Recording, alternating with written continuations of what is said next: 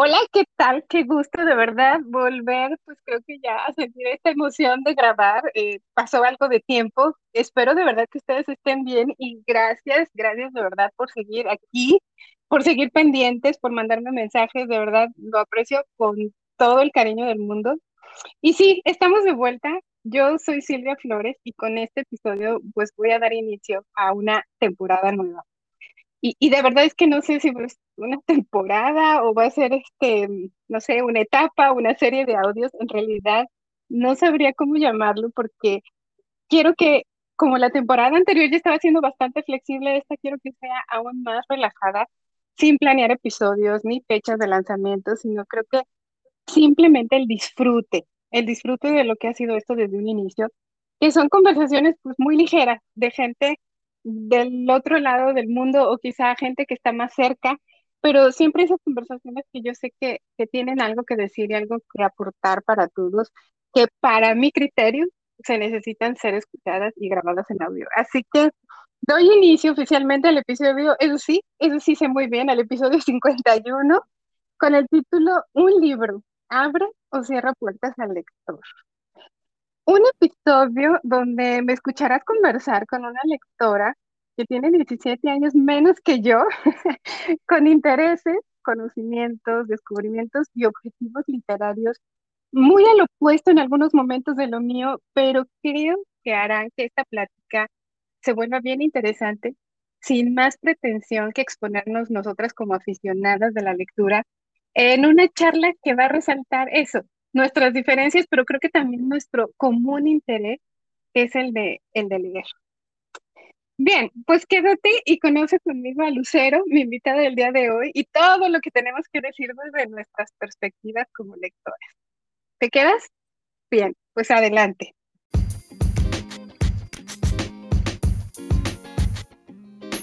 Hola, bienvenidos a Apapachos desde Europa, un podcast para reconocer y aprender de la fabulosa diversidad cultural y de ideas en voz de todos. Comenzamos. Te dejo con Silvia.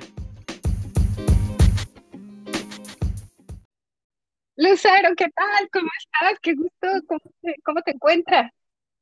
Hola Silvia, muy bien, muchas gracias. ¿Y tú? Ay, muy bien, muy bien. Ya, no sabes, muy ansiosa, con, con mucha, no con, no con ansiedad, sino con ansias ya de estar contigo, porque ya teníamos planeando esto desde hace un rato y creo que con todos los audios que, que he escuchado estos días de ti, de lo que hemos platicado y conversado a diferentes horas, en diferentes momentos, creo que ya podríamos haber hecho un gran, gran episodio juntas. Sí, ¿verdad?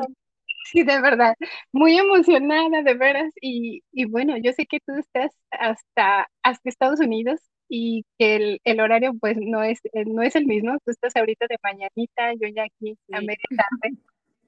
Pero, pero contenta, Lucero, contenta de verdad que estés conmigo para platicar pues de libros, de lecturas, de géneros, de editoriales, etcétera. Espero de verdad que podamos abarcar todo y que la gente pues se sienta eso, ¿no? Identificada en algo que que creo que ambas tenemos eh, como un factor común de, de- pues para disfrutar, ¿no? Para, para relajarnos, etcétera. Así que me gustaría saber que me dijeras primeramente cómo es que empieza en ti, que eres una lectora aficionada, este gusto por, por la lectura. Partamos por eso para poder irnos sobre todo el título, etcétera, etcétera. Pues primero que nada, muchas gracias por el espacio y yo también estoy muy emocionada. Em, contestando a tu pregunta, eh, bueno, yo no fui una niña lectora, decir verdad, leía poco, pero siempre fui muy curiosa, siempre me gustó este, aprender más y saber como más cosas de la escuela, era como medio ñoña. Y cuando, cuando, ya sabes, siempre hay como esta pregunta de ¿cuál es el libro, tu libro favorito? O este tipo de cosas. Yo no digo que fue mi libro favorito, pero sí fue como el libro que me cambió el rumbo. Eh, fue el libro que sí me hizo ser totalmente aficionada a la literatura y a mi idioma, al español. Fue cuando yo descubrí un español que, wow, en su totalidad, que yo no conocía. Tenía yo 16 16, 17 años, porque tardé un año leyéndolo, es un libro bastante extenso, se llama Noticias del Imperio, del el autor Fernando del Paso, y es una novela histórica, pero en él hay unos monólogos de Carlota, la, emperatriz, esposa de Maximiliano de Habsburgo, cuando están en el proceso de, de venir a México y su estancia en México. Y son unos monólogos que de verdad me hicieron enamorarme tanto del español como de la literatura. Y pues de ahí, o sea, fue en el 2009, 2009-2010, tardé como una leyéndolo y de ahí ya no paré. Entonces, sí, fue el libro que me cambió el rumbo, así, así puedo De verdad. Ahora, antes, previamente a los 16, todavía has sido lectora, me imagino, por algunas, bueno, como cualquiera de nosotros, quizá que te ponen a leer en la escuela o que te ponen este, como calificación inclusive, que tienes que leer tal libro, etcétera. ¿Estuviste siempre en contacto desde niña o fue hasta los 16 en realidad? Que, no. no, antes. No, sí, o sea, antes, eh, bueno, mis tías son maestras, por ejemplo, entonces ellas siempre tenían libros en sus casas y cuando yo iba a sus casas, pues sí leía cosas como libros de Disney y mi abuelo, mi abuelo sí lee y mi abuelo siempre tuvo este, libros en casa y bueno, yo soy de la generación donde todavía existían las enciclopedias, donde si te daban tarea había que buscar en la enciclopedia, en internet. Y me gustaba, yo disfrutaba mucho leer las enciclopedias. No las agarraba como tal cual para yo en mis tiempos libres leerlas, pero sí las disfrutaba. Antes de Noticias del Imperio, sí había leído, por ejemplo, a Jane Austen, algunos libros de ella, como Orgullo y Prejuicio, el, más famoso, y, pero no tenían como este lenguaje que hizo que a mí me cambiara como la perspectiva como lo hizo Fernando del Paso tal cual, porque claro, son clásicos, eh, eh, Jane Austen, en la escuela ya sabes, la Iliada, la Odisea, Don Quijote, todo este tipo de, textos que no disfrutas y que solo los lees como para pasar, ¿no? Para la calificación. Así es, así es. Ah, Pero sí, no, tal cual, este fue Noticias del Imperio. Antes de eso, mm, yo ya te he platicado que a mí me gusta mucho la, literatura de no ficción. Sí. Eh, yo leía mucha biografía, que biografía es no ficción, porque a mí como me gusta mucho la historia, eh, yo quería conocer a todos los personajes. En las clases de historia en, la escuela, obviamente, pues te hablan como eh, del proceso de conquista, pues obviamente eh, estábamos gobernados en México pues por una monarquía de Europa, pero esta monarquía estaba como conectada con algunas otras y leí como mucha biografía europea de, de aquel entonces y ya después me fui como con Asia, Medio Oriente, bla, bla, bla, como personajes eh, importantes de cada región. Pero eso era lo que me gustaba, biografía. Leía mucha biografía en internet en aquel entonces, sí. Y en aquel entonces tú te refieres a estos 16, donde fue como que un parteaguas, este, este libro que me dices, Noticias del Imperio, ¿cierto? O sea, a partir de ahí nace tu interés ya mucho más formal por la lectura, sin ser una obligación escolar, por así decirlo, ¿no? Exacto. Oye, Lucero, y qué interesante, algo que quisiera regresar un poquito. Dijiste que en Noticias del Imperio te diste cuenta de el amor, bueno, no sé si lo estoy romantizando, pero el interés, el interés más bien sobre el, el idioma español. O sea, ¿a qué te refieres? ¿A que valoraste el idioma como tal o, o te sentiste conectada en otro tipo de, no sé, cómo decir, en la gramática, no entiendo, ¿a qué te refieres? ¿Con que sentiste mucha conexión o, más mm, atracción en ese sentido por, por, el idioma? Pues eh, yo en mi círculo social y familiar, bueno, soy del, del, norte de México, ¿no? Tenemos nuestro propio lenguaje. Es algo que, de lo que estamos como muy orgullosos en mi estado y tenemos como algunas palabras que provienen de, de los vocablos nativos eh, y son como palabras que, que, en México a veces como que no entienden y estamos muy orgullosos de, de, nuestro, de nuestra manera de hablar, ¿no? Nuestro acento, nuestra estructura, todo eso. Entonces, eh, pues yo siempre estuve como rodeada de, ese lenguaje, claro, en los libros, pues ya sabes, no es lo mismo escribir un WhatsApp, escribir un correo, escribir un texto, tú sabes que hay diferentes tipos de lenguajes y que cada uno se debe de emplear en el, Em, en el momento o, en lo que tú quieras decir, ¿no? Si vas a enviar, no sé, o Facebook o, sabes, todo es como diferente. claro. entonces, yo nunca me había topado, o sea, a mis 16 años, eh, con un texto que fuera como tan, porque sí leíamos mucha poesía en, en, la, en la, escuela, de hecho una de, de, mis maestras, o sea, era como que siempre, hasta en el homenaje salía con, con algún poema, pero esto de, de, de, Fernando del Paso en los monólogos era como muy profundo, o sea, como que sabe, sabe usar como las palabras. Eh, es un poco rebuscado porque hace poco eh, un amigo lo leyó y me dijo, es que está muy rebuscado y todo, pero es un texto precioso Em, pero sí, como muy, no quiero decir romántico porque no lo es, pero muy poético, pero no es poesía porque son, o sea, pues son textos que sería como, no es prosa poética, pero fue como mi acercamiento a un texto como muy bien, eh, muy, muy bien escrito, no sé cómo decirlo. Ah, creo que también esta edad de los 16, eh, no, no, sé, tú me lo dirás, te voy a decir porque hablo a lo mejor en el plano personal. Hay etapas de tu vida o hay etapas en la vida, ¿no? Donde casualmente se, se, se viven transformaciones, no, no se sufren transformaciones, se viven transformaciones de, de, cualquier tipo. Y creo que, bueno, a esta edad de los 16, como en mi caso también, justamente a los 16, 17 años, llegaron también textos que definitivamente me movieron, ¿no? Y, y, bueno, a lo mejor ahorita que me lo estás comentando puede ser coincidencia, pero a veces creo, y creo que coincidirás conmigo, que a veces hay etapas de vida donde los textos se vuelven mucho más, eh, ¿cómo se dice? Mm, pues como que marcan más la vida de uno que si quizá ese mismo texto lo leyeras en otras circunstancias a otra edad, ¿no?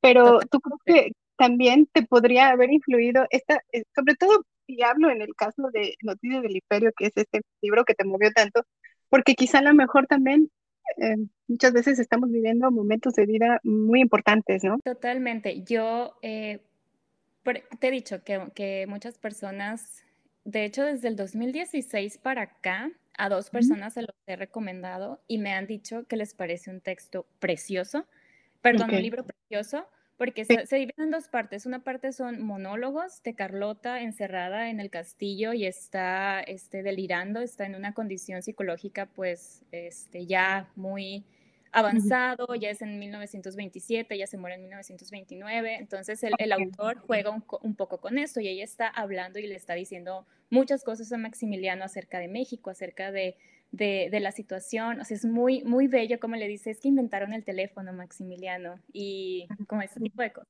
Es muy, lo, no lo narra muy bonito. Pero yo te estoy diciendo que yo lo leí por allá en el 2009, 2010. No había, no estábamos acostumbrados a este lenguaje inmediato que tenemos ahora. Y en, claro. y en aquel entonces, cuando yo de verdad le recomendaba a todo el mundo, todo el mundo sabía que yo amaba este libro, yo hablaba de él en todos lados, y la gente que lo leyó me decía, wow, o sea, entiendo por qué amas este libro. Es que es ah, una cosa muy bella, es una joya total, es una joya de las letras mexicanas. Y pues, sí, de un tiempo para acá, yo noto desde el 2016 para acá que ya de verdad tenemos como esta manera de leer inmediata y todo eso, que está bien, son procesos y, y, y, la vida va cambiando y eso se refleja en las artes. Ya la gente me dice como, sí, está muy bonito, pero es muy, okay. sí, rebuscado y es como un, un, español como más del siglo pasado, obviamente. Wow. Qué interesante la percepción de la gente. Me, bueno, yo creo que tendrás foto del libro, yo creo que podrás después regalarnos, eh, no sé, sería cuestión de buscarlo. ¿Te puedo ¿Sí? presumir algo? en el 2015, Fernando del Paso eh, le anunciaron que había ganado el premio Cervantes y Ajá. le hicieron un homenaje en la FIL en Guadalajara el 28 de noviembre, me acuerdo perfectamente. Okay. Y yo estaba, yo tenía un viaje de, de mis clases de historia este, a Campeche y a, a Mérida, estaba, Campeche y en, en Yucatán. Entonces yo dije, de, de, ahí me voy a la FIL, yo fui a la FIL varios años, como desde el 2010 al 2015, todos los años, y ese año tenían un homenaje a Fernando del Paso y tengo el libro firmado. No, bueno, ese, ese libro para ti en lo personal vale literalmente oro, ¿no? O sea, es uno de tus tesoros, ciertamente. Sí, es mi tesoro así de, de mi biblioteca. Es okay. mi tesoro totalmente, porque es el libro que de verdad me cambió el rumbo Ajá. sí. Oye, qué, qué interesante, de verdad que, bueno, yo, yo creo que seguiré este podcast con Instagram y creo que por Instagram podría, este, en, en esta semana de historias o, o, en dos semanas o en tres o lo que sea, creo que voy a poder poner de este libro porque les cuento algo que creo que por eso, Lucero, decidimos hacer este audio, porque desde que he tenido contacto con ella y hemos hablado poquito sobre libros, siempre me pone uno o dos títulos o me dice, creo que este te gustaría, creo que los tengo de verdad anotados. Este no lo habíamos comentado más que creo que muy poquito en algún audio. Y, y esto es lo que me despierta esta mujer a mí que siempre me pone a escribir qué libro, a escribir el autor, y, bueno, ahora vamos a en un momento más mis historias y mis pretextos por los que a veces no puedo leer o no tengo tiempo para hacerlo. Y, y de verdad, como ella lo cuenta, esta situación que te pasó en esta, en esta, mm, en este homenaje a este autor y que te lo haya firmado, bueno, es que me puedo imaginar, ¿no? Este, es algo muy representativo, ¿no? Y, eh, y bueno, estoy de verdad, pues te digo, muy sorprendida por la manera en cómo lo cuentas y cómo te mueven estas cosas así como, como lectora. Y cómo aprendo yo de ti, Lucero, eso siempre lo he dicho. Eh, somos totalmente opuestas en algunos puntos literarios, y no, no puntos literarios, muy bien en autores y gustos, quizá, vamos a llamarlo de esa forma, pero bueno, de verdad creo que aprendo mucho cada vez que te escucho y este libro pues estará anotado. Ya me dices qué te parece el, lenguaje. Si, coincides con mis otros amigos en que es muy rebuscado o de, o de verdad dices, wow, qué, qué lenguaje tan más bonito.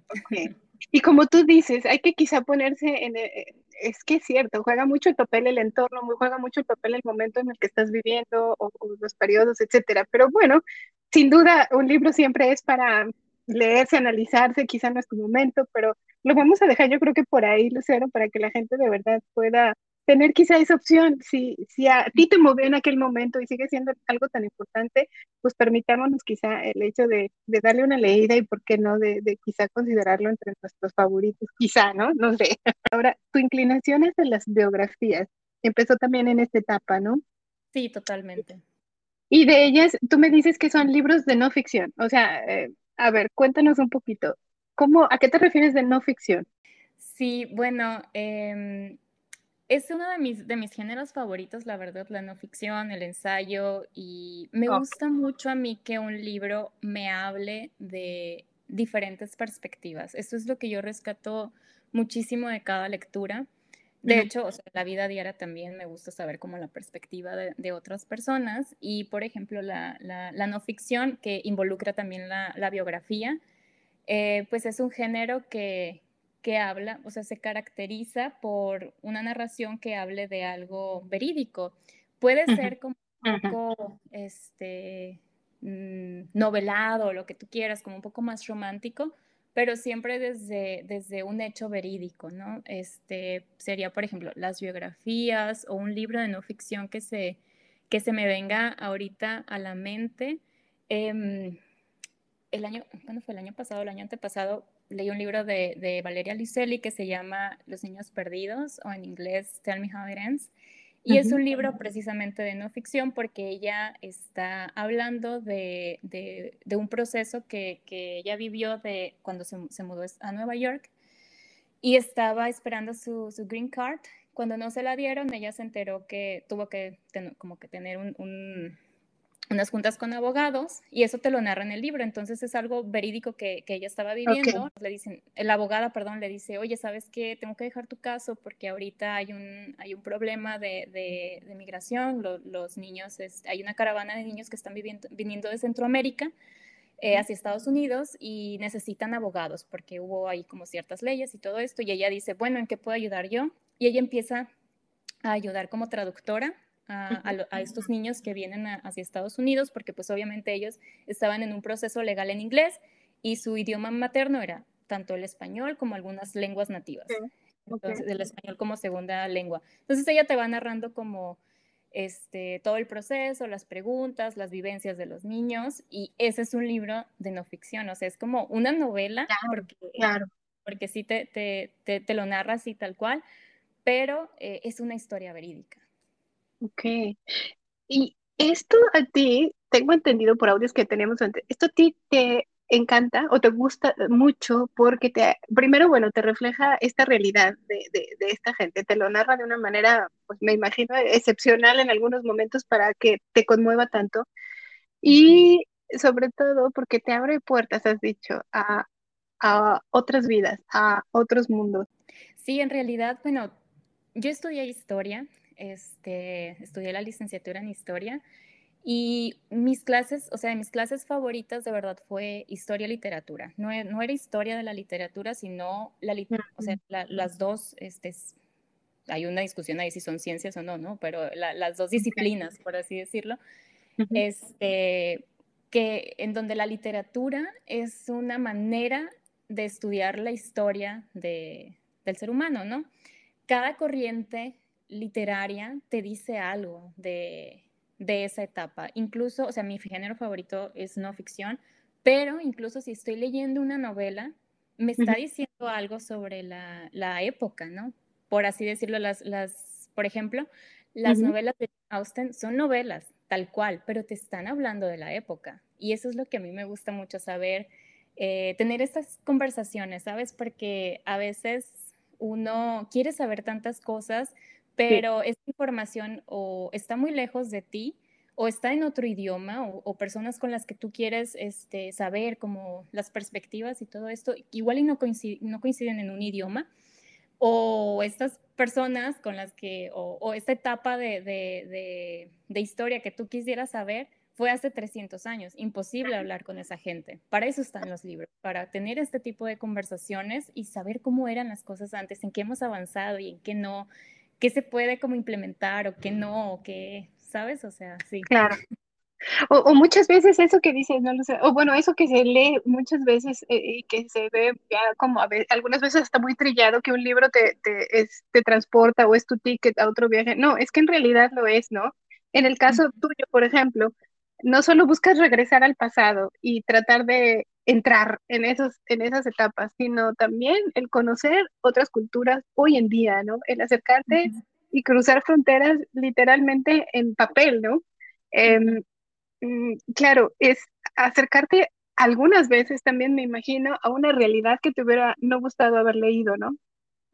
Sí, totalmente. Sí, hay libros muy desgarradores que dices, continuaré o no. Tengo que ser de verdad valiente y seguir leyendo esta historia tan, tan, tan dolorosa. Y bueno, hay libros que sí te hacen llorar totalmente y, y, agradecer, ¿no? Muchas cosas. Se escucha mal, ¿no? Pero bueno, miras alrededor y dices, qué afortunada soy, es, cómo puedo ayudar también, ¿no? Cuando se presente este tipo, por ejemplo, mucha gente no lo habla, pero no sé, por así decir, alguien que viene de tal país, ¿no? Que tú sabes que está como en conflicto, tú lees una historia de alguien que vivió este conflicto en este país, te hace más empático cuando tú conoces ya a una persona de este país, porque ya viviste eh, desde los pensamientos y, en los libros te describen olores, te describen sensaciones, que cosas que tú no puedes ver ni en películas ni en documentales. Sí, sí, y yo admiro, bueno, yo, yo admiro este tipo de lector como el tuyo, que te voy a ser honesta, o sea, y ya te lo había comentado y por eso creo que también fue el título de, Si te abro, tres cierra puertas, porque en mi caso lo que evito totalmente es precisamente el acercarme a esas realidades, porque bueno, no es que todo sea fatalista, como tú dices, hay, hay, hay libros excelentemente buenos como este, el, que te movió tanto en un inicio, eh, Noticias del Imperio, eh, quiero decir, alguna vez, y te recordarás cuando nos conocimos y tuvimos la oportunidad de, echar por ahí algunos tacos, y te comenté algún libro que había yo leído la reseña, y solo leyendo la reseña dije, no, esto no es para mí, o sea, no recuerdo exactamente el nombre del libro, y me dijiste, y te dije, tú lo has leído, ¿qué te parece? Me dijiste, sí, hubo momentos donde la verdad es que no sabía si continuar o no. Y dije, justamente eso es lo que yo no busco. justamente eso, quizá por mi forma de ser, es lo que evito. Pero bueno, lo evito en películas, lo evito en todos lados. Y para mí, por ejemplo, es, eh, por eso repito, el título eh, queda muy bien, porque a ti te abre eh, a, otros, a otras culturas, a otros mundos, a conocer más. Estás como muy ávida de conocer y creo que el libro te lo permite, ¿no? Te lo permite totalmente. Y en cambio a mi Lucero es como, no, es como separarme de mi realidad un poco, como lo que busco es simplemente entretenimiento, reírme un ratito quizá, aprender, pero también aprender hasta cierto punto. No, ¿por qué? Porque soy una persona demasiado apasionada de las cosas y obsesiva en algunos momentos. Entonces, cuando no suelto alguna idea, puedo venirme muy abajo, muy arriba. Entonces, em, trato, en medida de lo posible, de buscar cosas como, como te lo decía antes, como para a mitad de casa, ¿no? Que nada más que así como algo superficial, entretenido, eh, sí, un poco de aventura quizá, por eso las novelas me gustan, pero cuando te escucho hablar a ti, cuando te escucho cómo te expresas y todo lo que en ti genera este tipo de libros, digo, claro, cada lector es un mundo, definitivamente, ¿no? Sí, totalmente. No, y yo, yo también leo novela, eh, también me gustan, o sea, hay, hay como periodos donde también dices, bueno, ya, ya basta de leer tanto dolor y, y, y, bueno, sí quiero saberlo, pero necesito como un pause, ¿no? Hay, hay un libro que leí hace como dos años también que se llama Los migrantes que no importan. Ay, qué mala onda, pero se me olvidó el nombre del autor. Es un periodista. Y decía en, en uno de los prólogos, porque tiene varios prólogos, decía, al menos tú tienes, este, lector, tú sabes que tú tienes el privilegio de decir, ay, bueno, ok, no quiero leer algo tan doloroso. Este, pero bueno, gente que lo vive, ¿sabes? Que no puede decir, ay, no, espérate, pause. espérate un pause, ¿no? Para, pero sí, este, sí, sí me gusta también las novelas, también las disfrutas, es, es lo que te, te, había dicho. Y me gusta también escuchar a la gente que, que tiene esta perspectiva como tú de los libros de, bueno, pues como entretenimiento, como pasar un buen rato, eso, eso está muy padre también. También me gusta escuchar a la, a la gente y, y que me comparta lecturas también de eso. Pues mira que yo el día de hoy dije, bueno, me voy a inspirar para platicar con ella, me voy a inspirar porque es el primer episodio. Entonces, estoy rodeada de mis libros, ¿no? Me faltan muchísimos, de verdad. Algunos, hoy lo digo, he regalado y, sé que han caído en muy buenas manos y de gente lectora que sé que eh, los valoraron y los aprecian eh, bastante. Y eso, bueno, me llena de, de satisfacción. Pero no sabes el dolor que siento de no verlos aquí. y creo que sentirás eso también con tus libros en algún momento, ¿no? Pero, ¿no? Es, es, que te desprendes de un libro y, y, y, si fue un libro que te movió tanto, dices, híjole, este, ojalá lo puedan valorar exactamente igual que como yo lo, cuando lo tuve en mis manos, ¿no? Sí, sí, totalmente. Bueno, mis libros están regados por, por todos lados. He tenido varias mudanzas, así que dolorosamente he tenido que deshacerme de algunos que de verdad ya no había espacio por más que luché y luché, no pude. Por ejemplo, un libro que me dolió la vida dejar, pero es que de verdad era un libro muy grande, es otro libro de Fernando del Paso que se llama Palinuro de México. De hecho, creo Ajá. que es incluso más famoso que Noticias del Imperio, y yo, bueno, ese autor me gusta muchísimo, lo tuve que dejar, o sea, es que ya no me cabía y, bueno, o sea, Noticias del Imperio, que fue el libro que me cambió el rumbo y lo tengo autografiado, pues es que claro. lo dejé en muy buenas manos y fue que, por favor, valore este libro. Sí, Oye, Lucero, eso, eso que acabas de decir, en tus mudanzas, porque bueno, tu vida ha estado llena de mudanzas, no vamos a dar especificaciones, pero tu vida ha estado muy movida y con mudanzas. ¿Qué ha sido con tus libros en todos estos cambios o qué han representado en todos estos cambios de tu vida? Híjole, bueno, he aprendido que menos es más al momento de las mudanzas, de verdad, y luego uno anda renegando, que ni tengo tantos libros y mira, nada más, y ya que te vas a mudar dices, ¿y ahora dónde pongo todo esto?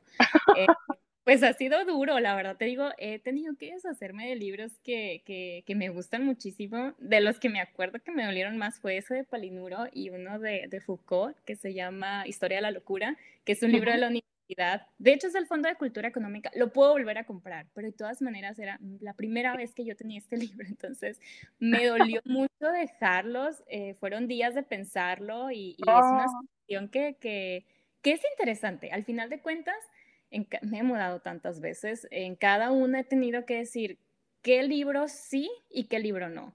Y al final, bueno, ahorita ya mejor estoy con mi Kindle cuando se puede, mejor Kindle, porque sí, uh -huh. ha sido muy duro tener que, que, dejar libros y también es una inversión este, económica. Eh, he perdido claro. muchos libros y cuestan, entonces sí, pesa en todos los sentidos, de verdad.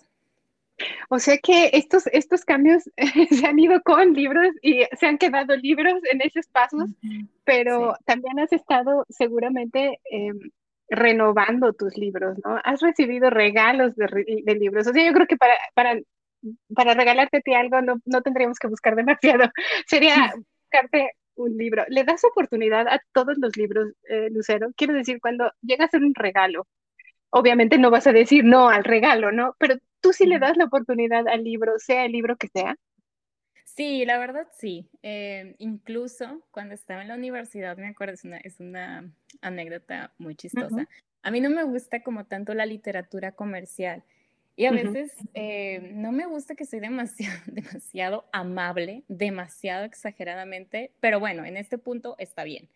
Estábamos en la universidad y llega una chica, todo mundo en mi universidad, en, en otra, no en historia, en otra eh, licenciatura que hice, todo el mundo sabía que yo estudiaba historia, que me gustaba leer, y llega una chica muy linda y me dice, ay, estoy leyendo un libro, ya que lo termine te lo voy a prestar para que lo leas porque es un libro increíble, te va a gustar mucho.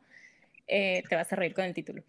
Eh, te va a gustar mucho, no sé qué, te va a gustar. La protagonista, aparte, me acuerdo que me dice, la protagonista me recuerda a ti. Ay, ¿qué libro será? Le dijo, ¿cómo se llama? No, es sorpresa. Y yo, ok. Y estábamos en, en el salón de clases y llega y me dice, ya terminé el libro, quiero que lo leas y me digas, ¿qué opinas tú? Era 50 sombras de Grey.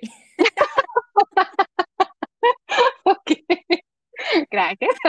Y, este, y estaba el maestro, el maestro también era un lector ávido totalmente y me, me ve con el libro porque yo así como, ay, sí, gracias, pues sí, lo voy a leer. Yo ya, ya había escuchado de este libro. Este, entonces me dice el, el profe, tú, me, me, hablaba de usted, usted leyendo eso y yo, pues sí. a ver qué, o sea, se dicen muchas cosas, pero quiero ver qué onda. No, la verdad aguanté como 100 páginas, Silvia, no, no te voy a mentir, no te voy a mentir, aguanté 100 páginas, o sea, por ser amable y decir, no puedo ir por la vida diciendo, este libro no me gustó, lo leí 100 páginas y dije, ay, muchas gracias, le dije la verdad, y fue, una, fue un libro que todo el mundo empezó a leer en mi universidad, todas las chicas, pero sí, a mí no, pues no me gusta. Claro, no, y me puedo imaginar. Eh, eh, mira, yo leí el libro y para mí fue al terminar, sí, y terminé todo, se Lucero, bueno, vi las películas, tengo todos los soundtracks en, en, todas las versiones, ¿no? Que te puedas imaginar de, de la canción, etcétera, pero eh, sí, es una, no, sería muy malo decir una basura literaria, perdón, no, no, eso no se tiene que decir, pero quiero decir fue, eh, sí, como tú dices, muy comercial. Y me puedo imaginar perfectamente bien eh, lo que pudo haber imaginado tu profesor en el momento en que te vio leer algo así. Digo, eh, no se minimiza ningún libro, pero no, no sé cómo decir, es que queremos ser muy delicadas para no decir que en realidad no era para ninguna, absolutamente ningún premio, y, creo que todas las amas de casa lo leímos y en algún momento nos sentimos Anastasia, y, pero efectivamente es que se toca otro tipo de, de, lector, ¿no? Otro tipo de interés. Otro tipo de lector, sí, y está, bien para pasar el tiempo, y si te gusta y lo disfrutas, está bien, o sea, yo no tengo ningún problema, tal cual. Pero sí fue fue, es una anécdota muy, muy chistosa, porque aparte me dice la protagonista, me recuerda a ti, yo, ¿por qué te recuerda a mí? que le gusta leer, yo, ah, okay. Sí, pero, pero sí, de libros comerciales, por ejemplo, una tía que tengo que ella era lectora, ahorita ya no lee, pero ella sí eh, también es de mucha literatura comercial y en, en, su, en su biblioteca, de hecho, te estoy hablando después de Noticias del Imperio, yo leí Don Quijote, eh, eh, o sea, que mucha gente dice, ¿por qué lees Don Quijote? Bueno, en el 2009 no teníamos como tantas distracciones. y en su biblioteca fue, o sea, vi como esta parte universal. Mi tía es maestra, entonces, no sé, como que de la SEP les daban como este tipo de eh, clásicos, no sé qué, sí, como, como paquetes de libros, ¿no? Y e, esos ahí en la, en la biblioteca de mi tía, pero la verdad, o sea, Don Quijote no lo aguanté, o sea, era de este original Don Quijote de, de del español antiguo.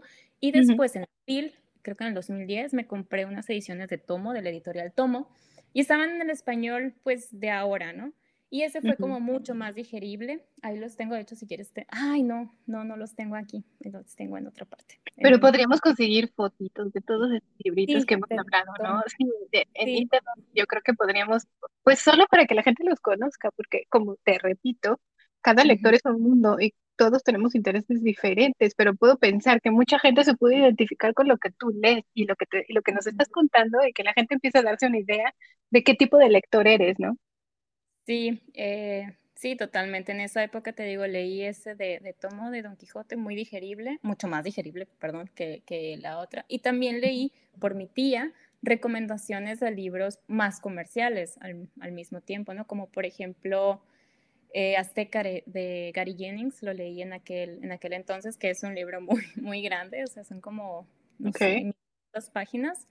Eh, sí, es un libro más comercial, pero sí es como de lo que leía más en aquella época también.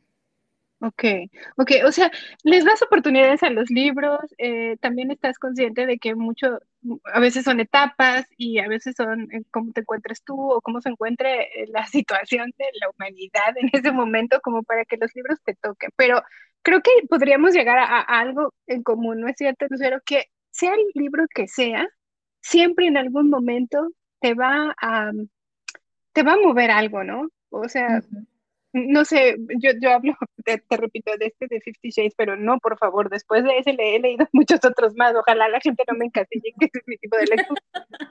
no, pero me, me, apasionan los libros de psicología. O sea, de verdad, en algún momento pensé que eso podría, podría haber sido algo para mí. O sea, he dejado un poco porque, como te repito, me agarro de un libro y eso, son esos temas y puedo estar obsesionada por, e, por eso, ¿no? Hasta, hasta, no sé, eh, de verdad estar como, como sucede a veces, ¿no? Estás pensando tanto en el libro que a veces lo sueñas, a veces lo piensas, te pones en el papel del personaje, etcétera, analizas tantas cosas, luego googleas millones de cosas referentes al tema.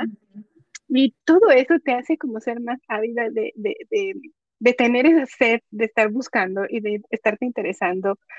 Entonces, mm, sí, yo creo que efectivamente hay libros que utilizas como para cerrar esas puertas de la realidad, o sea, esa, esa realidad que a lo mejor en ese momento no te está agradando tanto por la situación por la que estás pasando, que muchas veces es mi caso, y no porque me vaya mal en la vida real, sino porque simplemente quiero desconectarme, ¿no? O sea, quiero decir, voy a hacer una pausa y me voy a leer, eh, no sé, algún, algún tipo de novela, ¿no? O, quiero hacer una pausa, etcétera. ¿Qué es lo que a mí me sucede? Y soy la lectora del verano, la lectora de, de las vacaciones, la lectora de Semana Santa, etcétera, ¿no?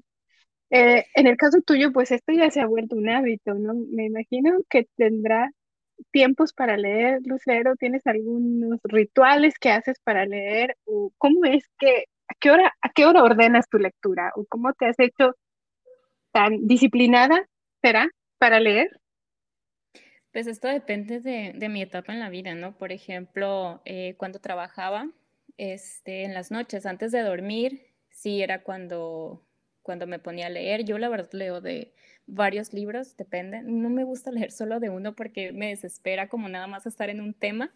Okay. Eh, siempre hago anotaciones también, pero luego no revolver historias ni nada. Pero sí, normalmente leo de, de dos a tres libros. Y es en las noches, y bueno, como una hora antes de dormir es cuando, cuando empiezo a leer.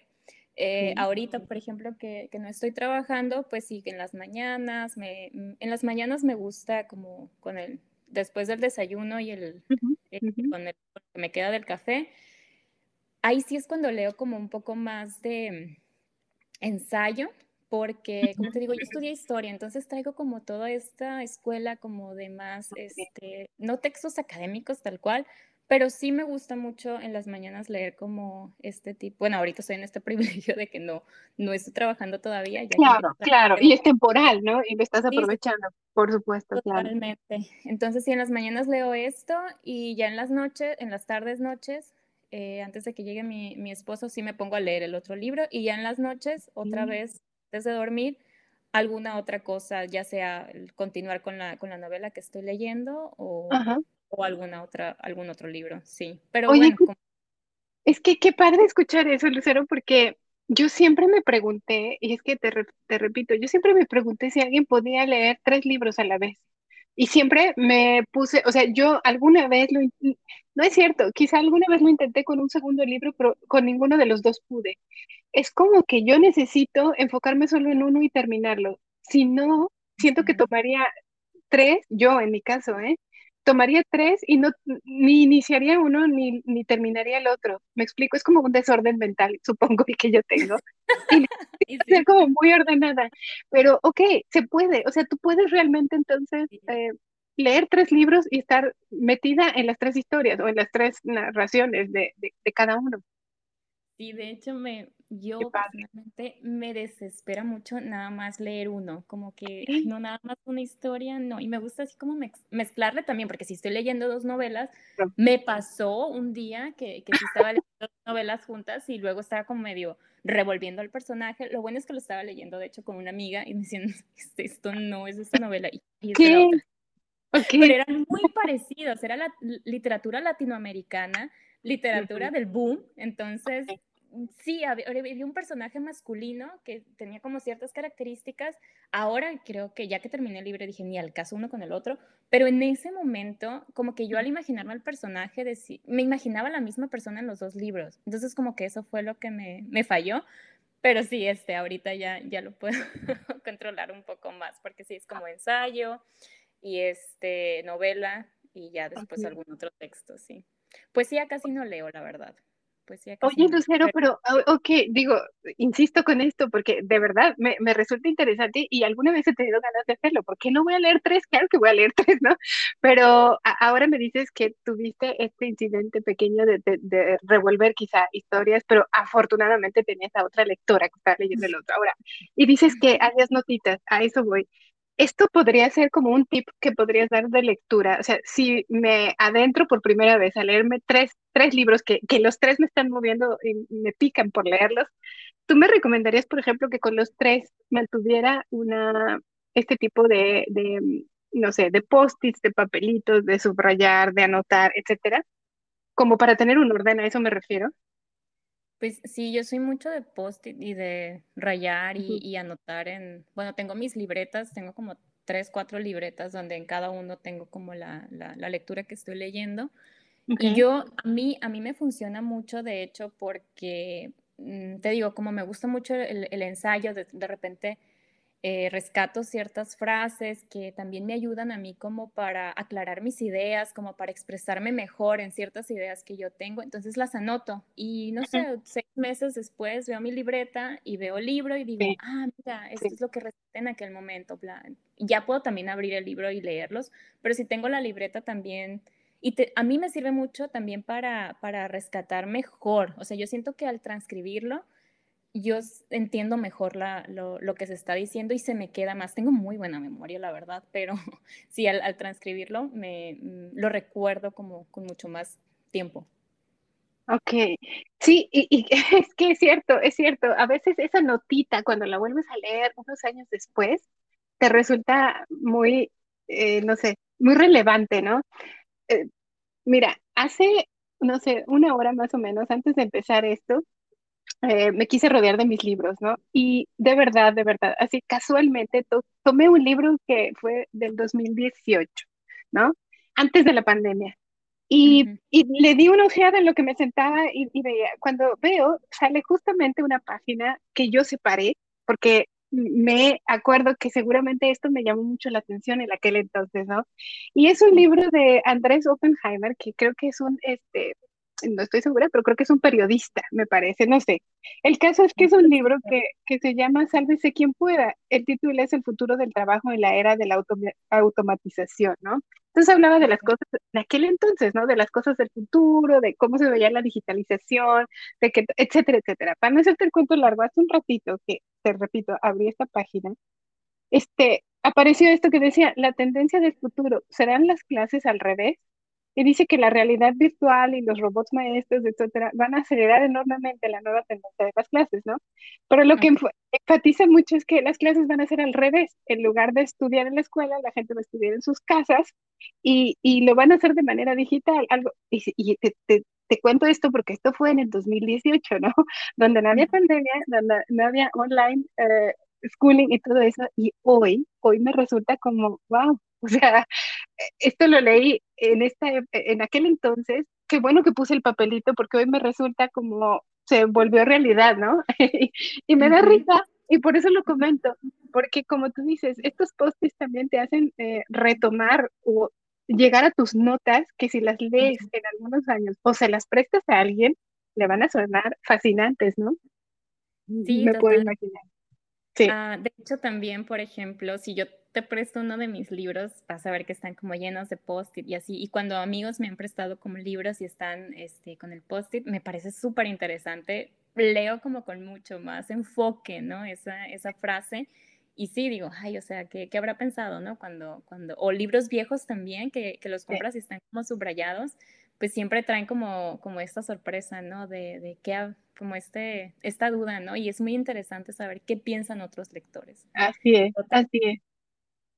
Y también tú leerlos en, en, otro, en otro tiempo de tu vida, a veces yo cuando veo libros que leí hace, no sé, 10 años y, y veo las anotaciones que hice, dije, ay, Dios mío, ¿qué, ¿qué, andaba yo pensando en aquel entonces? Oye, pero es que estas cosas resultan una parte de ti, es tangible, ¿no? Es algo que, que se puede ver y sostener y que e, expresen la forma en la que eres, inclusive con estos pequeños textos o estos extractos o, o estas cosas que subrayaste, etcétera. Y yo lo pienso igual que tú. Si alguien toma en las manos estas cosas que has dejado, eh, en mi caso, por ejemplo, siempre lo pienso con mis hijos. El día que mis hijos se encuentren estos post-its, cuando ellos sean adultos, se van a dar cuenta quizá que era lo que a mí me, me, me atrapaba, ¿no? Que era lo que a mí me, me tomaba en la lectura en aquel momento. Y bueno, sé que no es lo mismo, pero a veces me sucede, no sé, poniendo fotos o sé que el Instagram a veces puede ser, pero para mí lo encuentro muy fascinante el hecho de poder poner en fotografía quizá aquellos momentos de tu vida o las cosas que eh, te dejaron algo, ¿no?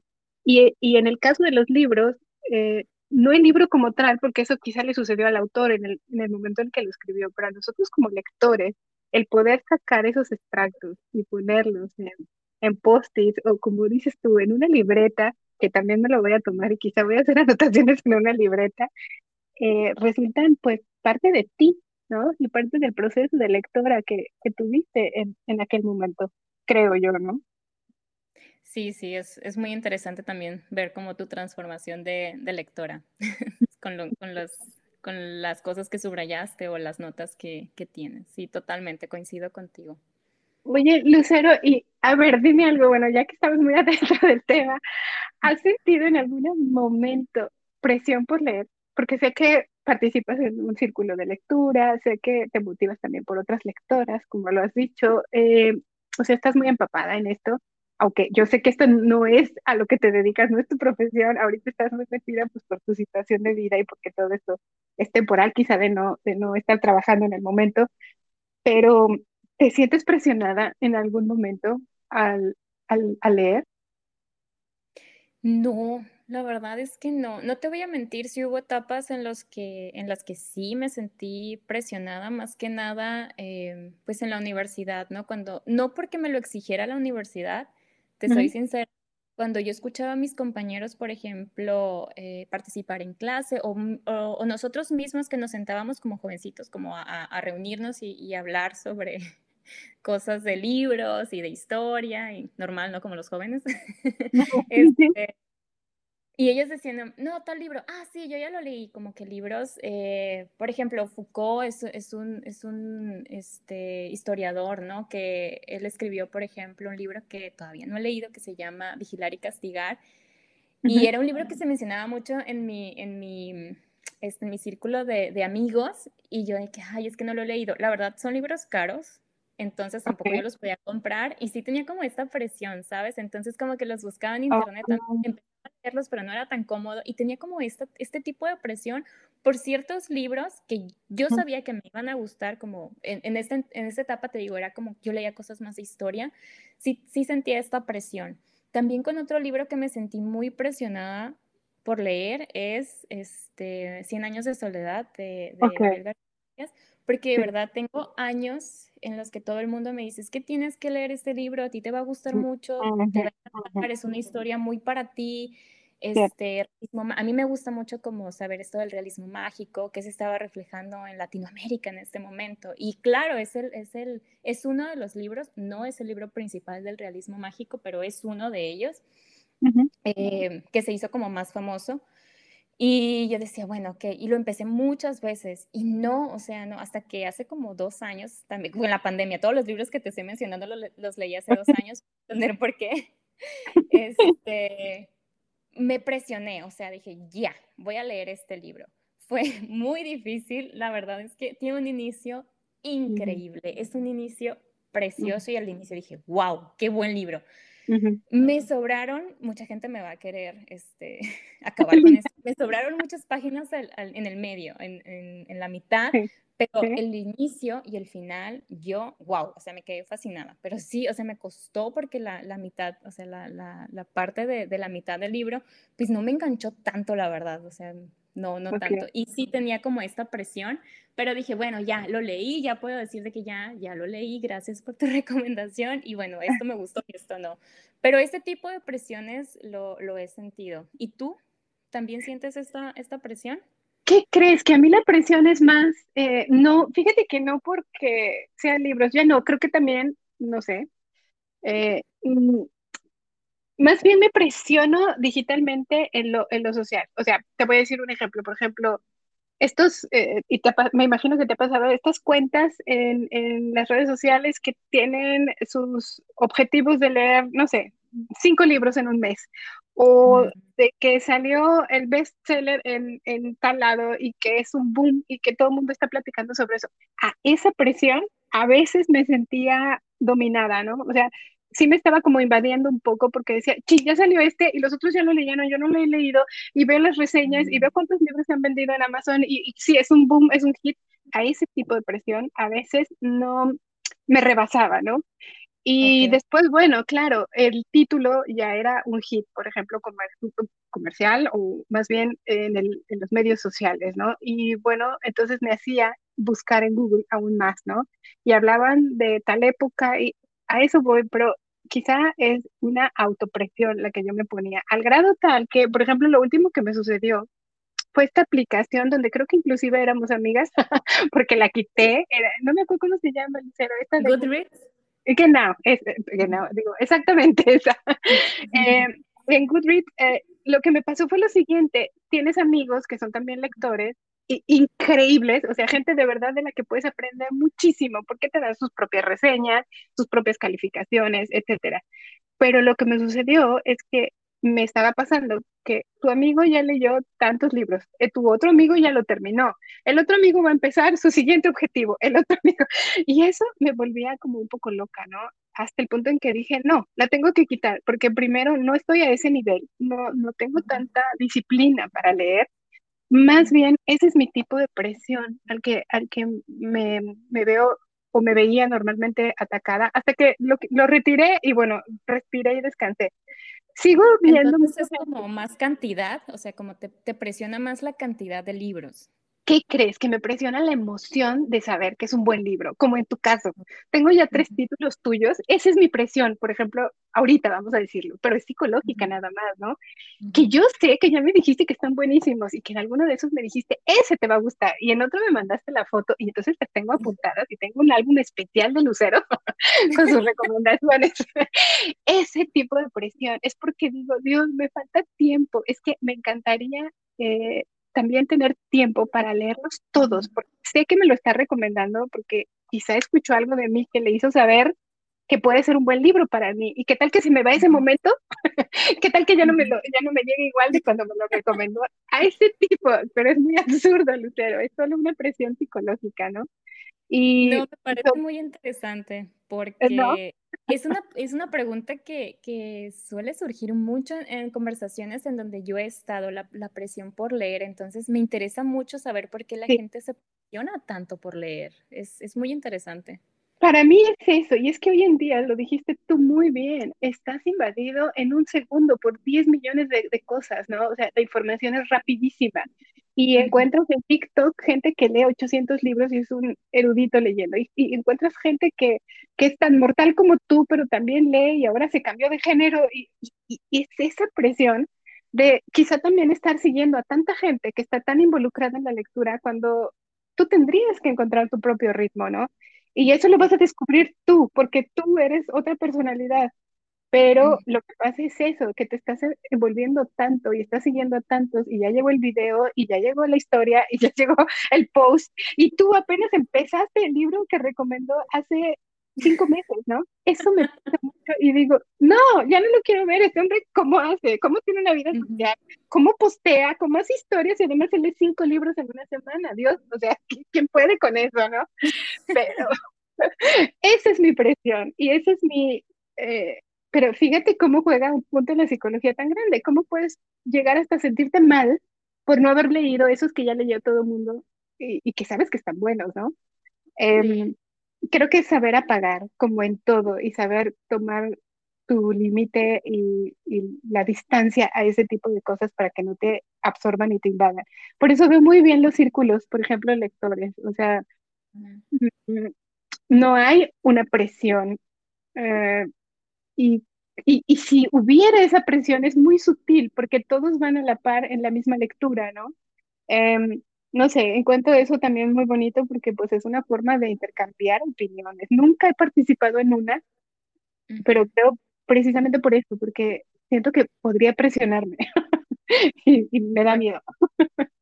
No, pues este, es que sí, es una pregunta muy recurrente y a mí me llama la atención porque yo, como la, gente que se presiona mucho por leer, mm, creo que mi pregunta sería, ¿por qué? ¿Qué estás esperando tú que te dé el libro? Por ejemplo, sí, conozco mucha gente que, que se está interesando por la lectura, ¿no? De un momento para acá y de verdad que sí es por redes sociales, porque mi generación era porque te gustaba en realidad, porque tú mismo eh, ibas a la, a la librería y que tú misma este, te interesa, no sé, me interesaba, por ejemplo, cuando leí Noticias del Imperio, como más cosas sobre la, la intervención francesa en México, como las leyes, las leyes de reforma, como qué estaba pasando en Europa con los Habsburgo, y, y, de ahí te vas con el hermano de Carlota que estaba en el Congo, entonces como que, ah, quiero saber más acerca de, de, de todos estos sucesos históricos, entonces yo misma era la que estaba buscando.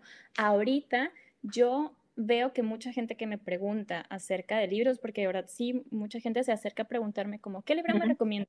Es difícil para mí, la verdad, como, pues dime qué te gusta, ¿no? Para poder recomendarte algo. Pero es que, ay, es que este, vi como en, en, en TikTok, yo no tengo TikTok, pero como en TikTok, en Instagram, eh, tal persona, y me dice lo mismo que tú, como tal persona que lee mucho. Pero yo creo que es a tu ritmo. Y la verdad es como más importante rescatar para ti misma eh, las cosas que, te interesan, que te gustan y que te pueden este, servir, ¿no? De alguna manera. No es que un libro te va a salvar la vida, ni no, la verdad es que no, pero, o hay gente que sí, no, sé, pero este, sí te va a dar como ciertas herramientas, como tanto en el lenguaje como en la perspectiva, para, para tu vida cotidiana. Y creo que eso es lo más importante de, de una lectura, no la cantidad tal cual, sino lo que rescatando, es mi opinión. Y creo que le has dado al clavo, ¿no? O sea, efectivamente, con esa pregunta de ¿qué esperas tú de un libro? O sea, ¿cuál es, qué, qué, es lo que te gustaría que el libro te diera? Ahí creo que parte el sentimiento más genuino por el que estarías leyendo un libro, que creo que lo explicas perfectamente bien. En tu época fue más genuino, ¿no? Era más, eh, no estabas invadida de tantas opiniones y sobre todo, repito, tan rápido, ¿no? Y donde es un trend ahora, donde eh, es como muy fashion, si ahora te estás leyendo 15 libros. ¿Por qué? Porque ahora eh, eres culto y además tienes una cuenta donde lo estás expresando. Eh, efectivamente, creo que mm, la rapidez con la que llegan ahora las cosas y que todo se te muestra, absolutamente todo, está haciendo de nosotros como que saturarnos, ¿no? Como no saber ni siquiera efectivamente qué era lo que yo buscaba de un libro o qué fue lo que hace muchos años busqué que me llenó y ahora eh, está mm, siendo simplemente para llenar huecos, pero sin la calidad genuina de lo que me movió a leer antes los libros, ¿no? Creo que pienso igual que tú. Cuando nos hacemos la pregunta de ¿qué esperas que te dé este libro? Resolviste eh, absolutamente el por qué llegaste al punto de, de querer buscar uno, ¿no? Sí, y la verdad también, como lo mencionabas en los clubes de lectura, a mí me gustan mucho. Yo, mi primer club de lectura fue en el, estuve en el 2016, este, en dos, de hecho, en un programa y en un como grupo de lectura de, de amigos, y de ahí he estado como en diferentes, ya de ahí no he parado, siempre he estado como en alguno. El que tú conoces, bueno, no es como un grupo porque somos dos personas nada más, ahora se está incluyendo otra persona, pero no importa, la verdad es que está este, muy interesante ir a echarnos un vinito y cada mes, o sea que leemos un libro al mes. Y no, a veces yo, por ejemplo, el año pasado, el, en marzo leímos un libro de Clarice Lispector, que es una autora que a mí me gusta muchísimo, muchísimo pero es una autora muy, eh, cada libro es diferente. Tú no puedes, eh, por, ejemplo, cuando hablo de Fernando del Paso, Palinuro y, Noticias del Imperio y tanto sus ensayos, tú puedes ver que es Fernando del Paso, como que tiene su, su, manera de... Pero Clarice Lispector, que es una autora increíble, ninguno de sus libros se parecen en sí, era una mujer Okay. Increíble. Entonces leímos un libro de ella en, en marzo y yo estaba súper ilusionada, en marzo del año pasado, yo estaba súper ilusionada porque yo ya había leído Agua Viva y es un libro que es uno de mis libros favoritos y algunos otros de ella. He leído varios. Entonces, eso se llamaba La manzana en la oscuridad. No lo acabé, Silvia. O sea, yo llegué y dije, ¿saben qué? No. O sea, no puedo con este libro. No. Y así, o sea, en el club de lectura tampoco te, te dicen de que es que tienes que acabar el libro. No, y si no lo acabaste es por una razón. Es, hay una razón y esa razón es muy interesante el saber por qué no. O sea, yo llegué y dije, qué por qué no terminé el libro, por esto, por esto, por esto otro. Y yo amo a Clarice Lispector pero esto no. Oye, mira, qué bien escucharlo, porque quizá también los que estamos del otro lado pensamos que es a la de a fuerza que te tienes que leer el libro en un club de lectura, ¿sabes? y por eso muchos no entramos, porque dices, ay, no, este mes, y cuando dices, este mes vamos a abordar este libro, dices, ¡ay, Shaibe! Ya tenemos, Shaibe, ¡oh, diablos! ¡oh, diablos! Ya tenemos solamente 30 días para leer el, el, el, librito, ¿no? Y, y dices, sí, no, pues si no tengo ni tiempo para ¿Me entiendes? Es como, mm, sí, bueno, tú que estás en el círculo de lectura y que a lo mejor, eh, no sé si mi comentario te pudiera aportar algo, nos has, ah, has relajado demasiado esto en tu club de lectura al decir que tú misma, tú misma no acabaste un libro, ¿no? Porque dijiste, no, o sea, punto. Ay, esto como dices, ay, gracias a Dios, entonces es normal, no tienes que leer el libro.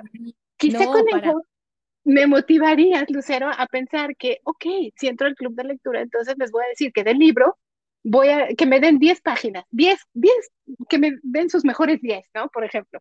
Y esas me voy a aventar y de esas podríamos conversar. Eso creo que me haría a mí como lectora el decir, paso a paso, Silvia, o sea, no te tiene que gustar todo el libro, no te lo tienes que leer todo, te vamos a dar a lo mejor 10, 10 páginas que sabemos que te podrían despertar el interés para poder dialogar con un vino. ¿Qué piensas, no? Y de eso se puede dar una plática increíble. No sé, esa es mi idea y, y, yo eh, sería, estaría encantada cuando me ponen 10 páginas o un límite pequeño para poder adentrarme en la lectura que ustedes estén discutiendo. O sea, eso podría, y sabes, eso lo haría con muchísimo gusto porque no representa una gran cantidad, una gran, este, eh, ¿cómo decir? Un gran reto, eh, no implicaría quizá inclusive no comprar todo el libro, sino a lo mejor nada más adentrarme en estas 10 y desmenuzar ese, ese tema para, para dar de qué hablar. Puede ser, eh, puede ser así como dices tú también de, de, o leer como el inicio y decir, ¿sabes qué? O sea, no pude por este motivo, porque la, la lectura me pareció lenta, me pareció que no, no me estaba atrapando, es válido también. Muchas veces yo también he dejado, o sea, he empezado libros, los he dejado porque no puedo. Sí te voy a decir que en mi club de lectura, obviamente, me presiono como un poco más para leer, pero sí, o sea, cuando no puedo con el libro, de plano digo, no, porque también no estaba como en un momento, era la pandemia, ¿sabes? Era en marzo del 2021, sí. sí, que no, lockdown y no sé qué, y era una lectura tan, tan, tan densa con, con, un este, como escenario psicológico y pensamientos que yo no, o sea, no, no me daba el escenario en el que yo estaba en ese momento para una lectura tan densa. Mm, por ejemplo, también en otro grupo de lectura que tenía también en la pandemia, eh, es un grupo de, de lectura, un, un, club de lectura feminista, leímos un libro este, que se llama, es muy famoso, igual y tú lo conoces porque es la, creo que es la autora mexicana ahorita como más este, elogiada y más vendida, se llama Fernanda de Melchor, no sé si la conozcas, mm, y su libro se llama Temporada de Huracanes, y es un libro muy duro, es acerca como de la situación en México, es un, es un pueblo en Veracruz, este, donde hay muchos de los problemas que, que, tú ves en las noticias en México. Y es un lenguaje muy este, de la calle. Fernanda Melchor es una narradora Qué Qué, manera de escribir novelas. Pero si el lenguaje es muy este, de la calle de, de México, yo no estaba acostumbrada a leer un libro como tan, tan, tan con ese lenguaje que me costó, ¿sabes? O sea, es un libro muy duro, es que acerca de violencia, de muchas cosas, pero me presioné por, por ejemplo, por, por leerlo y sí pude terminarlo. que no me pasó con mi queridísima Clarice, que me perdone Clarice, pero no pude con este libro, de plano me presioné y no, no pude. Pero sí existe este tipo de presión, porque sabes que es un libro que, que al final sí, el de Fernanda Melchor, pues te aporta como ciertas cosas, no digo que el de Clarice no, pero yo no estaba en el escenario como para ese momento, ¿sabes? Ok, ok, sí, sí, sí, yo te entiendo y, y, y qué bueno que escucho eso porque tú que eres tan nacido a la lectura, etcétera, eh, bueno, también es muy válido escuchar de, de, de ti que a lo mejor llevas un, un, grupo de lectura, bueno, que hay libros donde no puedes más y no pasa nada, ¿no? O sea, simplemente quizá no, no te llegó tanto o, o no era el momento o me acuerdo muy bien que te pregunté hace algunos meses de un libro que te dije, oye, dame, dame, esperanzas. Acabo de tomar un libro que escuché que es buenísimo, llevo dos páginas, tres, no, no es cierto, mentira, no dos, pero sí ya me había echado unas 15, 20 páginas y nomás no me moví el libro, ¿no? Y me acuerdo que te, no sé si te acuerdas que te escribí y te dije, oye, ¿qué me recomiendas? Me dijiste, no, no, no es el momento, quizá tendrías que dejarlo y retómalo después y seguramente va a resultar el, interés, ¿no? Y dije, pues sí es cierto, ¿por qué tengo que leerlo a fuerza, no? O sea, no, no es el momento y, un libro muy renombrado y ahí está. Y yo sé que lo romperé en caso de emergencia cuando, cuando quizá me vuelva a sentir con ánimos de volver a retomarlo, ¿no? Y, y, bueno, es eso, es ¿no?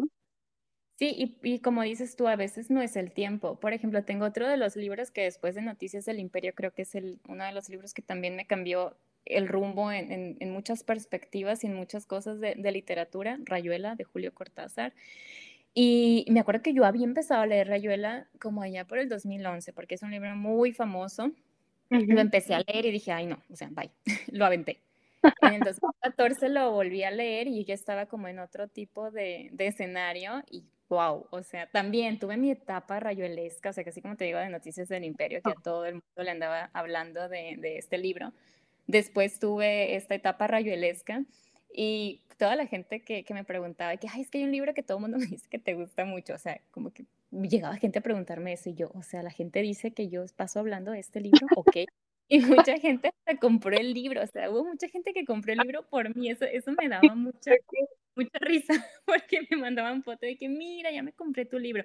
Creo que nadie lo terminó, no me acuerdo de nadie que me haya dicho de que lo haya terminado, porque es un libro complicado, pero sí, eh, me da un poco de pudor ahora recordar como la, la intensidad con que yo hablaba de, de mis lecturas. De, ya me calmo un poquito más, ¿sabes? era muy intenso. Claro, y también eso, ¿no? Manejar ahora, hoy en día en redes sociales, cuando tienes a lo mejor en algún momento una cuenta pública y tomas el tema, ¿no? Por ejemplo, yo sé que ahora que va a salir el, el podcast y y que como lo dije en un inicio, lo importante es que el audio sea muy satisfactorio para nosotras. Eso es para mí lo principal con la persona que invito y que entrevisto. Y que no es entrevistar, es más bien platicar como lo estamos haciendo, pero es eso. Después sientes como, eh, no sé, si alguna vez posteas sobre algún libro, es, es como a veces algún tipo de responsabilidad el hecho de que, wow, o sea, eh, estoy posteando esto, estoy dando a lo mejor un título, no quiere decir que sea la verdad absoluta, por favor, eso fue, y, y, eso espero que quede muy claro, ¿no? Son títulos que hemos nombrado aquí a, a lo largo de, de, de, este audio, que a nosotras nos movieron, ¿no? Que a nosotras, como lo escucharon, a, a, nos ha retomado en algún momento, nos ha despertado el interés, nos ha brincado emociones, no sé, pero para cada quien es totalmente diferente. Para nosotras, pues lo vamos a dejar aquí y lo voy a postear y pondré algunos títulos, etcétera, pero sin duda creo que eso es una cuestión muy personal y no, no estamos tratando de imponer absolutamente nada en, en ningún momento, ¿no? Eso creo que siempre estuvimos muy de acuerdo tú y yo, ¿no? Sí, totalmente, sí. Sí. Oye, Lucero, pues mira, que lentamente se me acaba el tiempo, qué lástima porque estamos platicando muy a gusto, pero no, no va a ser la última, ya, ya, ya espero de verdad que sigamos teniendo este tipo de contactos literarios, para mí son bien enriquecedores, este es el inicio, solo así como para tener el primer contacto con la, con la cuestión literaria, ¿no? Pero qué bueno que hemos puesto como que las bases de lo que nosotros entendemos por esto sin duda vamos a invitar seguramente a quienes te ayudan en estos círculos literarios. Va a ser bien interesante quizá poder algún día hacer algo, no sé, tres, cuatro personas, nunca lo he hecho, pero ¿por qué no?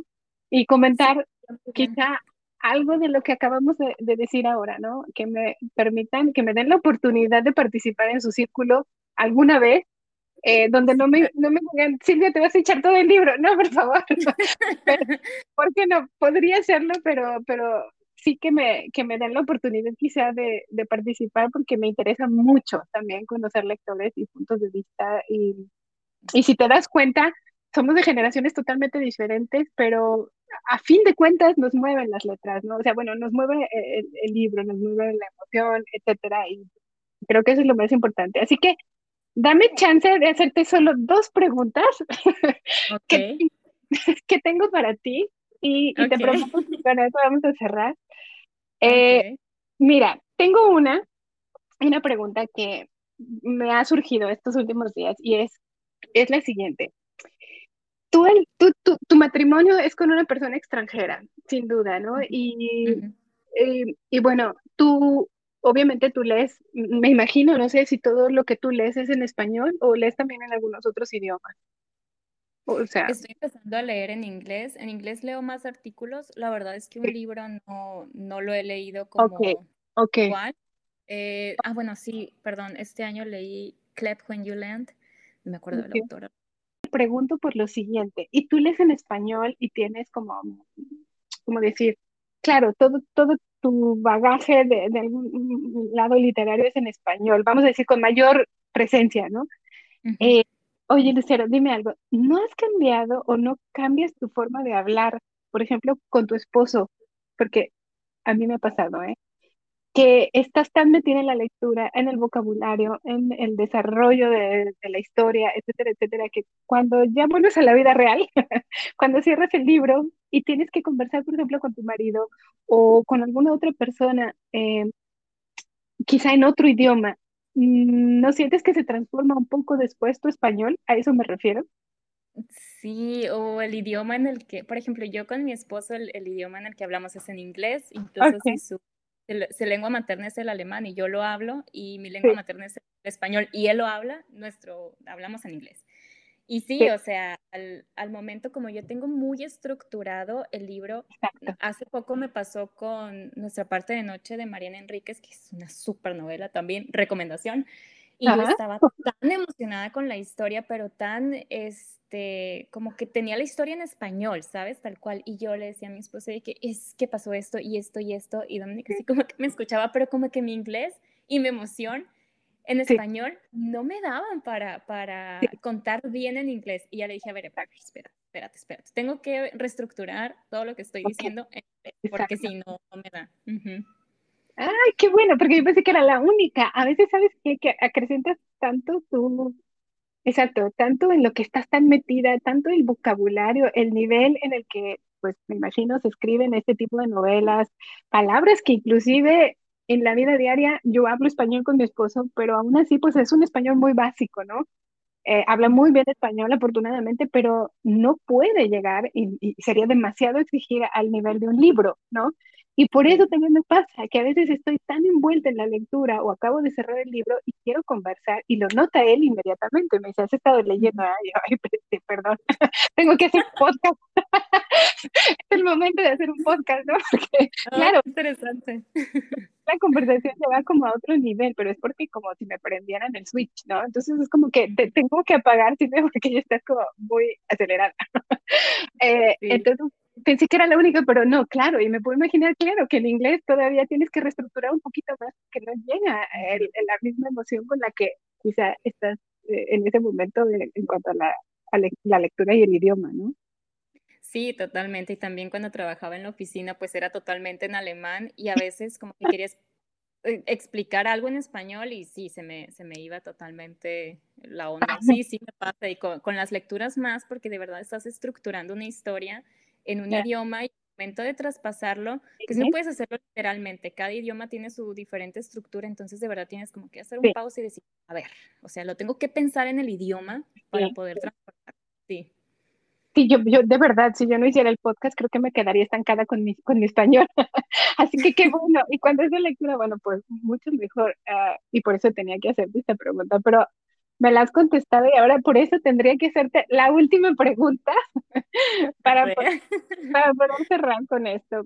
Mm, yo eh, quisiera saber, y creo que por lo que me habías dicho, es es una pregunta que nadie te había hecho antes, ¿no? Pero ahora me imagino que podrás resumírmela. Dime, ¿a qué generación literaria te hubiera gustado pertenecer, si hubieras tenido la oportunidad de vivirla, de haberla vivido o de vivirla? ¿Cuál sería? Pues me gusta mucho lo que está pasando ahorita en la literatura este, de mujeres en, México y, en Latinoamérica, la verdad. Este, no, no quiero decir el título porque la verdad hasta las autoras han dicho que es como un título muy comercial, pero me gusta muchísimo lo que se está viviendo ahorita en cuanto a la literatura. Este, todo este movimiento de, mujeres hablando desde sus perspectivas de, los problemas de sus países. Eh, como te mencionaba, Fernanda Melchor es una de ellas, Mariana Enríquez también, Mónica Ojeda, María Fernanda Ampuero, toda esta, esta generación de, mujeres que están hablando desde una perspectiva femenina, me encanta, la verdad. Me, gusta mucho estar viviendo y estoy muy al pendiente de ah, todas estas autoras para ver qué libro nuevo están sacando. hay otra autora mexicana que se llama... Ay, ella escribió Casas Vacías, Brenda Navarro. Y acá, o sea, publicó desde el año pasado que iba a sacar otro libro y yo, o sea, estoy pero súper, súper al pendiente. Otra autora mexicana que también siempre estoy muy al pendiente porque es de mis autoras favoritas, Cristina Rivera Garza. Y ella también publicó que iba a sacar un libro, de hecho, sobre el feminicidio de su hermana y lo estuve esperando y de hecho en cuanto salió en Gandhi yo estaba en Austria y yo de que en Gandhi dándole clic y todo y lo compré, pero lo mandé pues a mi, casa en México y lo fui a recoger y yo ya lo tenía, o sea, el libro yo ya lo tenía. Todo lo que escribe Cristina Rivera Garza a mí me gusta muchísimo. Y sí, me, me gusta mucho esta generación, la verdad. Me, me gusta mucho vivirla y, y, ver cómo las autoras también están hablando desde, desde su perspectiva y me dan a mí también más claridad para, para hablar de lo que está pasando ahorita y de muchas cosas que se tienen que cambiar. Entonces, me gusta mucho. También otra generación, si me permites ahí de hablarte de ella, que me gusta muchísimo, es la generación de medio siglo, a la que pertenece Inés Redondo, que es otra de mis autores súper favoritas, de mis autoras súper favoritas, eh, que también se le llama la generación de la Casa del Lago, porque fue como eh, también un hito en la, en la literatura mexicana, en todas las corrientes. Y es, es, una generación que me gusta mucho y bueno, Inés Arredondo a mí la primera vez que la leí también me, me voló totalmente todo, porque además es de, de, Culiacán, bueno, del Dorado. Y bueno, entonces como que, que transformo, como que transformé mucho de su entorno en, en, lo que yo veía en mi familia, ¿no? Tal cual. Entonces, este, como ver lo que escribió ella, Mm, ya cuando se fue a Ciudad de México y como que pertenecía a esta generación y en realidad toda la generación escribió como muchas cosas que le dieron un parteaguas a, a la literatura mexicana. Me, has nombrado autoras, me, me has nombrado, esta, esta, esta respuesta dio para mucho en mi cabeza y no sé, en tu círculo de lectura espero de todo corazón que puedas poner este audio, que creo que va a valer mucho para, para, para lo que están haciendo, para lo que están promoviendo ustedes. Hay muchas chavas como tú que están viviendo este momento desde adentro, ¿no? Y que les gustaría conocer este tipo de autores, o gente que vive en algún otro país recóndito donde les gustaría tener este mismo acercamiento, pero no saben ni por dónde empezar o por dónde irse, ¿no? Creo que tú puedes ser un parteaguas para eso Em, yo también daré mi, humilde opinión en lo que yo tengo y lo que sé, lo que he expuesto en estos, en estos minutos acerca de lo que leo, que sin duda no es tan, ¿cómo decir? Es, es otro tipo de fascinación quizá la tuya, ¿no? También muy válida, pero quizás por otro lado totalmente. No sé cómo, cómo va a fluir toda esta promoción, etcétera, pero lo que siempre dejo bien claro, Lucero, es que para nosotras creo que fue un gran momento, un, bonito momento para conocernos más en la lectura, aún más, ¿no? Y que la gente pues escuche, ¿no? Y, y también sienta ese interés por, por la lectura y que se den cuenta de eso al final del título, ¿no? Abre o cierra puertas, eso depende de cada quien. Sí, Totalmente, sí, yo también lo creo. Pues bien, Lucero, me despido, qué pena. Eh, te mando un saludote hasta allí. Yo también te mando un abrazo y lo disfruté mucho, la verdad. A ustedes que nos acompañaron, muchísimas gracias. y estamos, bueno, por hacer el siguiente y que ya lo sabrán en su momento. No sé cuándo va a salir, pero pues estén pendientes. A Lucero la van a encontrar en mis notas ahí en Instagram y también en la descripción de este episodio les voy a dar quizá dónde pueden tener conocimiento de su círculo de lectura. Pues muchas gracias, un beso y hasta pronto, Lucero. Adiós. Hasta pronto.